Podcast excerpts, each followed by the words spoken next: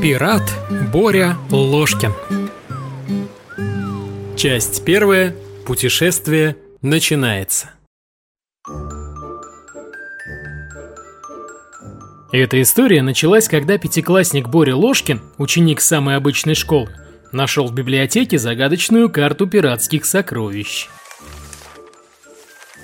А что, было бы неплохо найти клад. Тогда-то я точно смогу купить себе все, что захочу.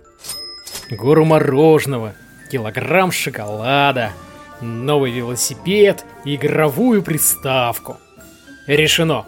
Пора отправляться в путь. Не откладывая до летних каникул, Боря начал конструировать свой первый корабль. В ход пошли все подручные материалы. Для основания корабля вполне сгодился надувной матрас.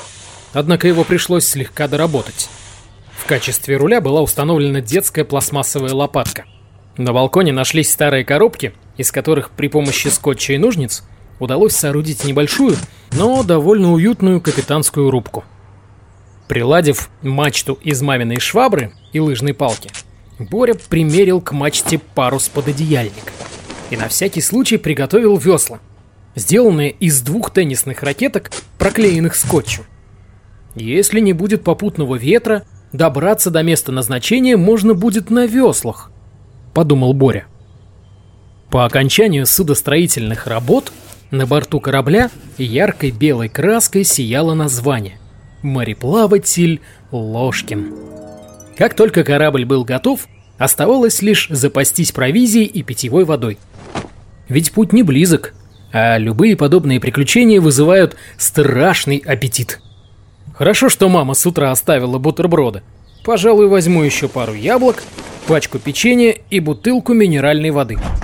Теперь-то с голоду я точно не умру, заключил Боря, закрывая дверцу холодильника. На диване лежал школьный рюкзак, большой и вместительный. Такой вполне сгодится для путешествия. В тот же миг все учебники из рюкзака были выложены на стол, а их место заняли еда, бутылка с водой, карта сокровищ, карандаш и компас. Немного подумав, Боря взял с собой канцелярский нож, теплые носки и куртку-ветровку. Позже, уже во время своего путешествия, он поймет, что хоть и собирался как настоящий бойскаут, но предусмотрел он далеко не все. Заняв удобное положение на своем корабле, Боря надел пиратскую треуголку с черепом и с важным видом развернул карту. Так, посмотрим. 10 миль на север до Орлинного мыса. Огибая его по течению, названному в честь красных черепах, двигаемся к Туманным островам. А дальше 12 миль на запад до бухты Китов. Затем вверх по течению обезьяньей реки.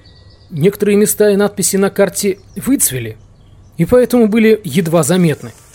Внизу пожелтевшего листка красивым каллиграфическим почерком было написано что-то на латыни.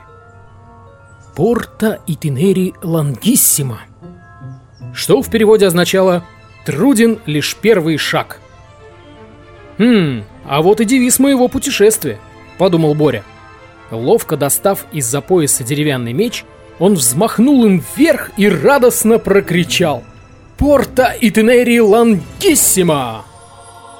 В ту же секунду распахнулось окно, сильный ветер разметал занавески и наполнил парус корабля. Единственное, что успел почувствовать Боря, это то, насколько свежим стал воздух, как перед грозой.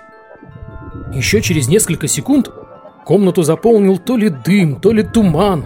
Вокруг засверкали молнии, Корабль вместе со своим капитаном приподнялся, оторвавшись от пола, закружился и...